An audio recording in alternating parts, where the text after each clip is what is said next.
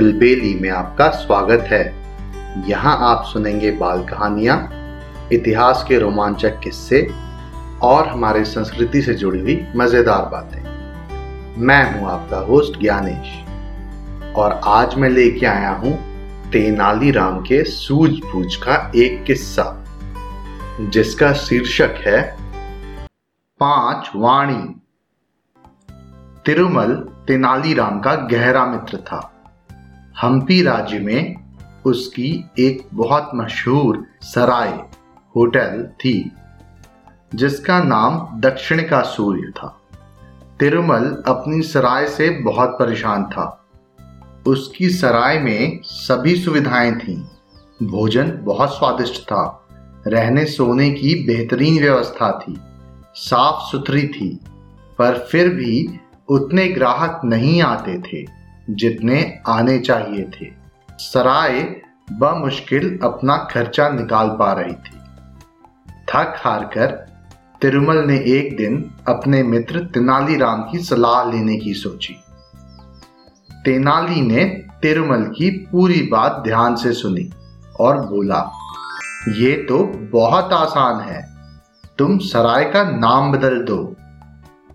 असंभव, तिरुमल ने कहा। कई पीढ़ियों से यह सराय पूरे विजयनगर राज्य में इसी नाम से मशहूर है। वो सब मैं नहीं जानता। अगर इस सराय को बढ़िया तरीके से चलाना चाहते हो तो इसका नाम बदल दो। इसका नाम रखो पांचवाणी। और सराय के मुख्य द्वार पर छह बड़ी बड़ी घंटियाँ टांग दो, तेनालीराम ने कहा। छह बड़ी घंटियाँ? क्या कह रहे हो मित्र? ये तो बहुत अजीब बात है। नाम है पाँच वाणी और घंटियाँ टांगू छे, तिरुमल ने अचरज से पूछा। करके तो देखो, फिर बताना तेनालीराम ने मुस्कुराते हुए बोला।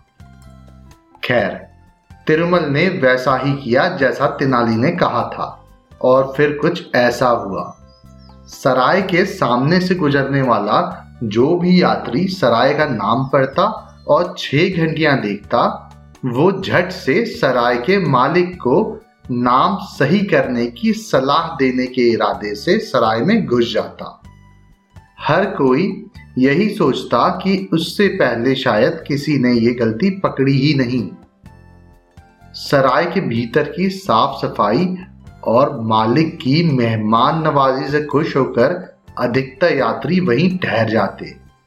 जल्द ही तिरुमल की सराय हम्पी की सबसे बड़ी सराय बन गई। वहाँ हर समय यात्रियों का तांता लगा रहता। तेनालीराम की जरा सी चतुराई से तिरुमल की किस्मत पलट गई। मुझे उम्मीद है आपको ये कहानी पसंद आई होगी।